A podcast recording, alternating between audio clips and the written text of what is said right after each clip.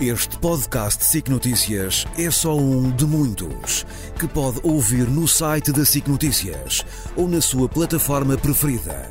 Os melhores programas de televisão, a opinião que importa e ainda entrevistas exclusivas em podcasts originais.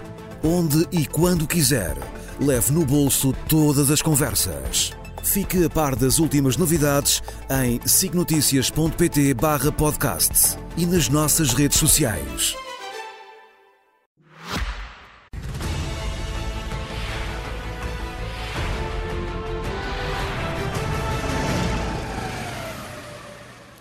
Guerra Fria que hoje começa com uma nota prévia, já meados, dizem-me, por algo que aconteceu durante a minha ausência. Exatamente.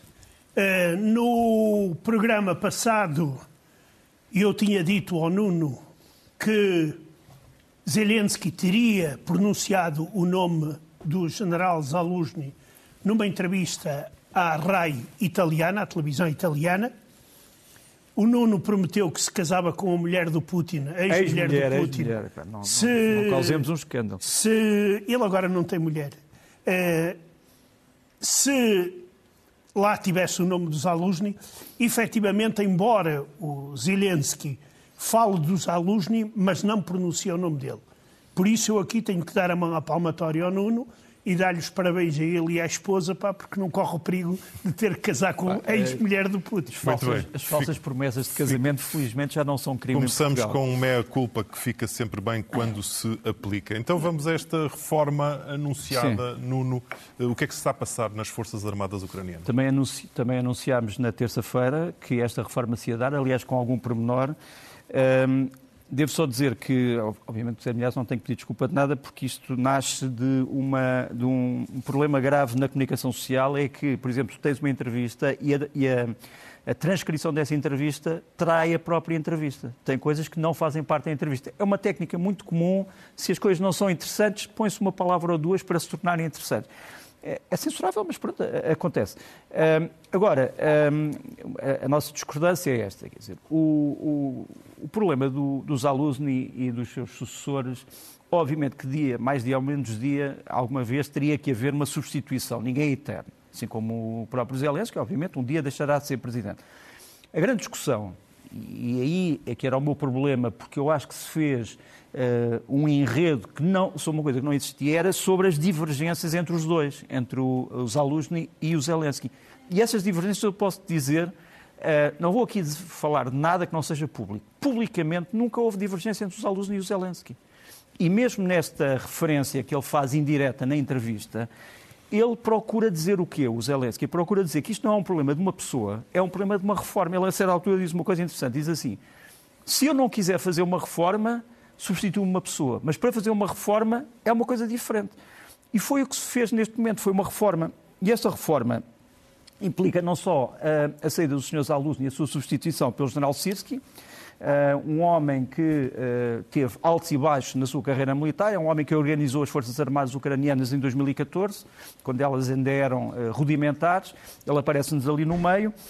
Foi um homem que teve sucesso nas ofensivas em Kiev, portanto, ele conseguiu defender a capital e conseguiu fazer um contra-ataque conseguiu libertar Kharkiv e conseguiu expandir a zona de influência ucraniana até aos limites do Oblast de Kharkiv, portanto, estamos já a falar aqui de três frentes.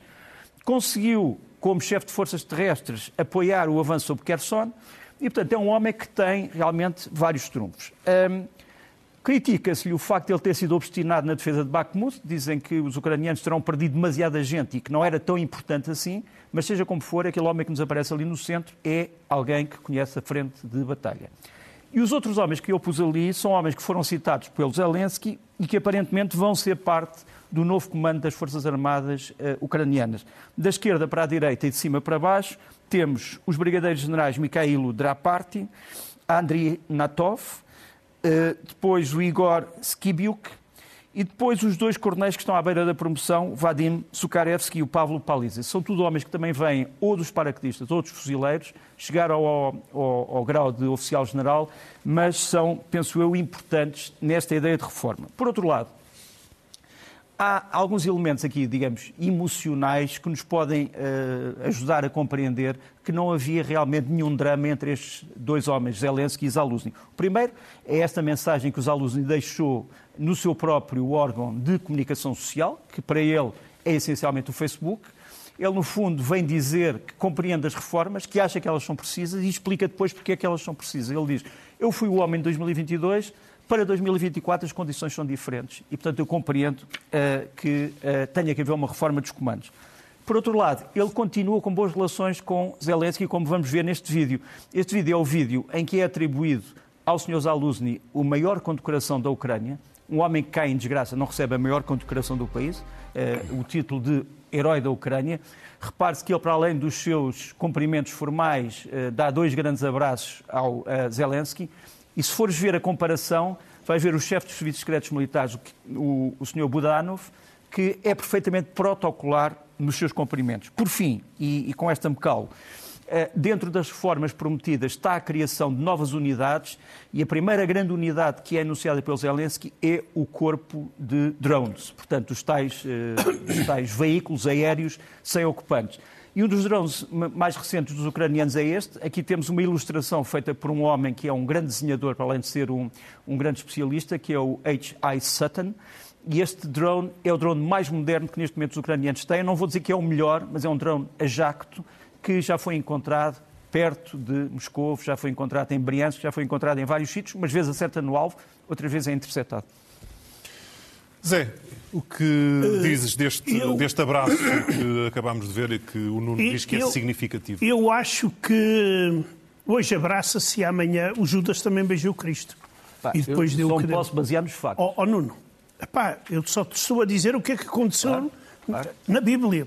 Não, não estou a dizer... Mas não viste não, isso ainda. Brutos, eu estou, eu estou a dizer, e, eu estou a dizer uh, que...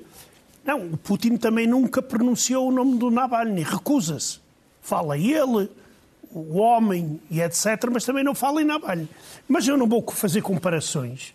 Eu acho que esta aposta de, de Zelensky, ele pode a fazer porque a Constituição lhe dá este poder. E ele achou que era preciso renovar as Forças Armadas. Agora, claro que isto coloca o próprio Zelensky em risco. Porque se as coisas não derem certas, então aí já se sabe quem se deve atacar. Por exemplo, o, o, o, o general Sirski, e isso começaram muitas críticas, embora eu acho que elas possam ser absolutamente infundadas e estúpidas, de que ele seria um agente russo, porque nasceu na Rússia, estudou na União Soviética e estudou na Academia Russa. Isso não significa nada. Ele já deu algumas provas positivas Outra, foi a questão do Barremut, que se discute o que é que ele andou a fazer. Eh, o certo é que Zaluzny é um homem muito popular e vai depender também, acho eu, da situação e do cargo que ele vir ocupar ou não. Ele falou numa das conversas que, eh, citado por outras pessoas, que ele poderia eh, ir descansar e depois dar aulas. Normal. Agora, se ele se começam a tirar as culpas para cima dele pelos fracassos passados, aí ele pode lançar-se à política. E aí é que está o risco que, se Zelensky falhar, Zaluzny poderá participar na vida política. Embora seja também de assinalar que Uh, neste momento é difícil Zaluzny entrar na política. Porquê? Porque este ano não se vão realizar eleições na Ucrânia. Estão todas suspensas. Por isso, a luta política pode não começar tão brevemente devido a este fator. Agora, que Zelensky arriscou, arriscou. Mediu o risco, muito bem. Agora vamos ver quais são as consequências. Nuno, e no terreno, eh, que também vai ser importante, o evoluir da situação no terreno para todas estas decisões políticas, o que é que se passa? Sim, já agora deixa-me só dizer uma coisa. Eu, em relação ao terreno, em 2014 eu estive numa conferência em que o, o general Sierski, na altura ainda não era muito conhecido, mas em que alguém lhe fez essa, essa, esse remoque. Então, mas o senhor é general de um exército ucraniano, quando a sua formação é uma formação russo-soviética, e ele disse uma coisa curiosa, disse assim, esta, esta minha formação é preciosa para eu compreender o inimigo. Foi uma coisa que ele disse na conferência que eu nunca mais me esqueci. Em relação ao Sr. Zaluzny, só uma coisa, não te esqueças que o Sr. Zaluzny, para além de ser militar, é neste momento doutorado em Direito. Ele fez uma tese de doutoramento sobre os sistemas disciplinares das Forças Armadas Ucranianas e outros países limítrofes e também a Rússia. Portanto, é um homem que facilmente pode ter uma vida profissional de sucesso. Quanto às batalhas, hum, nós tivemos mais uma semana uh, marcada por ataques selváticos a cidades, como por exemplo uh, este ataque a Kiev. Aquilo que nós estamos a descobrir neste momento nos ataques russos é que eles fazem quatro ou cinco ataques ao mesmo tempo, uns dirigidos a estamos a falar só de uma cidade, uns dirigidos a sítios civis. Estes na capital. Estes na capital, mas nas outras cidades uh, o padrão neste momento é este: lançar cinco ataques. Um ataque contra, ou quatro, um ataque contra alvos civis, um ataque contra centrais de energia, ou infraestruturas, digamos assim, um ataque sobre aquilo que eles julgam ser centros de decisão política e um ataque contra alvos militares. Portanto, estamos a falar aqui de quatro. É evidente que os ucranianos não têm a possibilidade de defender tudo. Eles têm que escolher os sítios que vão defender. Portanto, a primeira coisa que eles vão tentar defender são as suas próprias unidades militares. Isto explica que muitos mísseis, infelizmente, estão a passar e, portanto, os ucranianos têm este pedido quase desesperado: uh, deem-nos mísseis de defesa. Descobrimos também que os russos estão a começar a usar armas experimentais que ainda não faziam parte, digamos assim, do seu arsenal operacional. Este é o famoso míssil, uh, também dito hipersónico, o Zircon, que nos aparece aqui. Uh, Tem-se a certeza que este míssil foi usado, temos ali um resto dele que foi apanhado. Vamos ver se este míssil é mais hipersónico que o Kinjal. Uh, também foi abatido este, mas a Rússia está a usar já tecnologia que não tinha utilizado até agora. E, por exemplo, também este, o míssil Grom 1, que foi lançado sobre Kherson, que também foi abatido, mas que já mostra uma escalada eh, tecnológica na Rússia. Por outro lado, a Ucrânia está a defender-se com as armas que nós conhecemos. São essencialmente os drones de longo alcance e vamos mostrar aqui algumas coisas misteriosas que se passaram na Rússia. Pode ser a atividade ucraniana, pode não ser. A primeira eh, é uma, uma explosão uma explosão quase apocalíptica eh, muito longe, na Udmurtia, portanto estamos a falar nas profundezas do território russo. Eh, esta é a fábrica de eh, Votkinsky Zavod, que, onde se fabricam os mísseis Topol e, e outros mísseis estratégicos. Uh, a justificação é que tinha havido uma pequena experiência que não tinha corrido bem, pronto, e aquilo explodiu tudo. Depois temos esta destruição na aldeia de Coeda, em, em Perm, portanto, no, em Perm-Krai, portanto, estamos a falar também um território muito afastado das fronteiras da Ucrânia. É um oleoduto que vai pelos ares e que pega fogo a quase toda uma floresta. Também há uma explicação técnica, mas ninguém acredita nela. Depois, um ataque a duas refinarias, hoje de manhã, hoje à noite, digamos Sim. assim. Uh, estas refinarias em Krasnodar, essas já mais perto do território ucraniano e, sobretudo, mais perto da Crimeia. Uh, as refinarias de Ilski, que nos aparece aqui na imagem, e de Afipski, que não conseguimos ter imagens, e ainda mais recente, Uh, em Briansk, já muito perto também da fronteira ucraniana, Stalnoikon. Portanto, dá a ideia que há um plano ucraniano para destruir a infraestrutura de energia russa. Deixa-me só mostrar muito rapidamente duas coisas uh, estatísticas. Perdas russas que se deram desde 31 de janeiro até agora em material. A Rússia perdeu 94, isto é tudo perdas que foram verificadas e geolocalizadas, não, não é especulação. Temos aqui, a Rússia perdeu 94 veículos, entre eles 32 carros de combate, e a Ucrânia 16, entre eles 3 carros de combate, só desde 31 de janeiro. Ora bem, como é que a Ucrânia, que neste momento tem menos munições, consegue destruir muito mais material russo? Por várias razões. Para já, porque a Rússia está na ofensiva. E, portanto, estando na ofensiva, usa mais material. Segundo, porque está a introduzir mais material na frente, está a produzir mais material. Terceiro, a Ucrânia está a ter melhores informações de combate e sabe onde é que há de atacar. E quarto, está a usar mais drones. Como não tem granadas de artilharia, usa as tais munições inteligentes e os drones. Já agora, deixa-me mostrar também aqui, eh, calmo com isto, um, um veículo uh, Bradley de fabrico americano em Avdivka.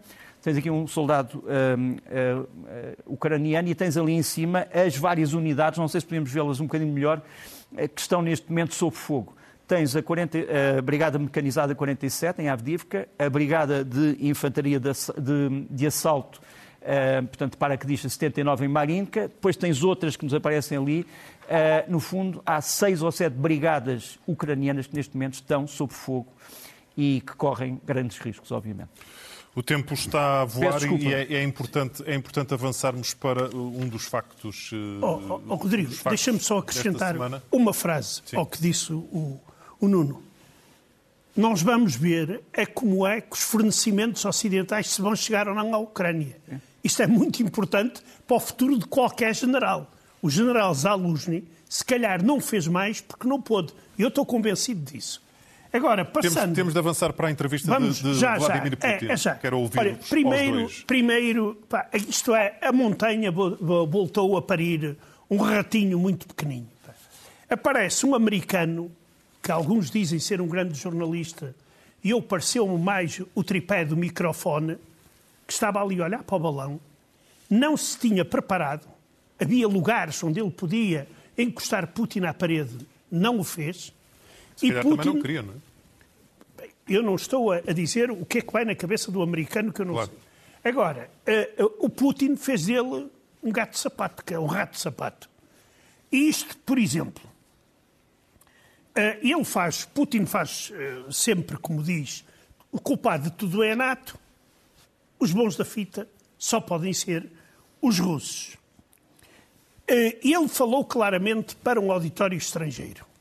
Os russos já o ouviram milhentas vezes, incluindo eu também, a dizer estas pelermices que ele afirmou no seu discurso. Bem, no campo da história, então, é o Arco da Velha, o que é que acontece? Primeiro, ele demorou meia hora a explicar ao americano a história da Ucrânia desde o século VI, para provar que a Ucrânia não existe e os ucranianos também não. Quer dizer, ora, se o senhor americano fosse minimamente preparado, fazia-lhe perguntas e dizia, pá, o século XIX, por exemplo, os movimentos de libertação clandestinos, o, o início do século XX, havia montes de perguntas para lhe perguntar, então, quem são? Quem são esta gente? E a língua ucraniana, por exemplo? Isso não foi feito. Depois, há uma coisa que é extremamente perigosa. Putin está a fazer a revisão da história de forma descarada, principalmente a Segunda Guerra Mundial. E isto, eu digo, é gravíssimo. E ele chegou ao ponto de se comparar a Hitler, mas abertamente. Ele acusou os polacos de terem provocado a Segunda Guerra Mundial. Não foi o pacto Molotov-Ribbentrop. Foram os polacos uns sacaninhas que não ouviram Hitler implorar várias vezes aos polacos que cedessem à Alemanha o chamado corredor de Danzig, que é um corredor junto do Mar Báltico que liga a Alemanha a, a, a, a Kaliningrado, o atual Kaliningrado. Ou seja, isto aqui, eu não sei como, como é que se pode eh, digamos, justificar o início da Segunda Guerra Mundial atirando as culpas para cima de outros. Depois, uh, claro que isto aqui, refletindo-se no dia 2, significa o seguinte: nós imploramos à Ucrânia várias vezes que nos desse a Crimeia e o Donbass. Epá, eles não deram a gente, pimba, começou a guerra. Depois, uh, ele nunca diz quais são as condições da Rússia para a paz.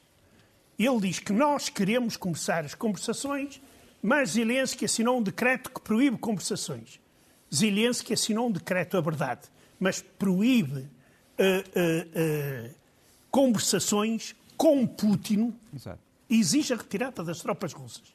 É diferente. Depois, quando ele diz uma coisa que é a Rússia não vai invadir Polónia, nem ninguém, coisa disso. Eu gostaria de lembrar as palavras do próprio Putin, do senhor Lavrov, ministro de Negócios Estrangeiros, do senhor Kaminin, embaixador russo em Portugal, que na véspera da invasão da Ucrânia juraram que a Rússia não ia invadir a Ucrânia.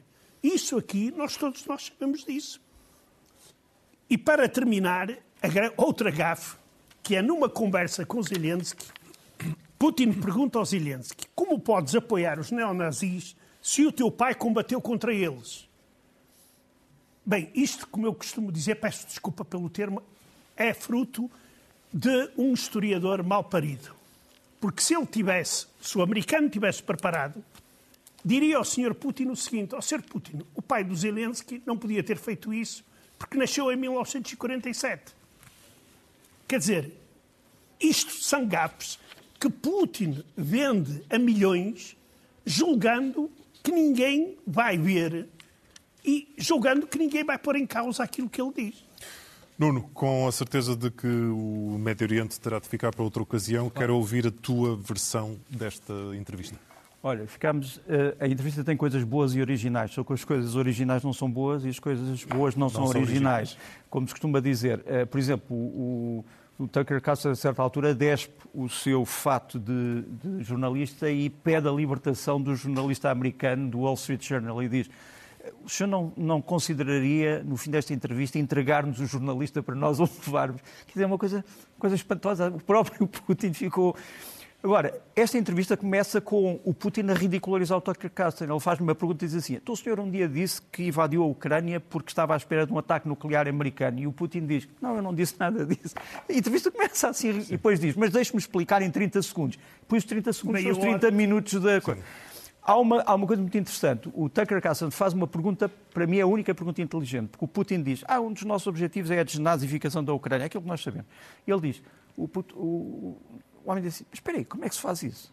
Desnazificação é uma ideia, como é que o senhor vai desnazificar? E ele diz, não, basta, basta... Putin fica um bocado atrapalhado e diz, ah, isso é uma pergunta muito subtil.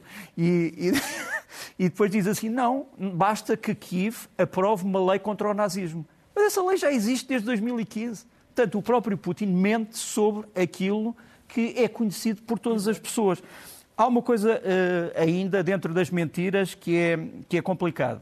Ele vai dizer, ah, o Nord Stream, claro, o, não fomos nós, foram os americanos, a CIA. Ele diz, mas estamos, o Tucker Carlson diz, mas, mas se o senhor tem provas disso, porquê é que não mostra as provas? Ele diz, ah, ninguém ia acreditar em nós é muito caro nós irmos para o público e gastar dinheiro, porque isto é tudo controlado pelos americanos. Os mídias são, é tudo controlado pelos americanos. Mas toda a gente sabe que foram eles que destruíram o Nord Stream. Muitas das coisas que foram ditas teriam piada se nós não vivêssemos uma grande Exato. tragédia. E se não fosse o alvo da piada e o autor da piada, se não fosse também o autor da tragédia. Hoje ficamos eh, por aqui. Guerra Fria regressa na próxima terça-feira.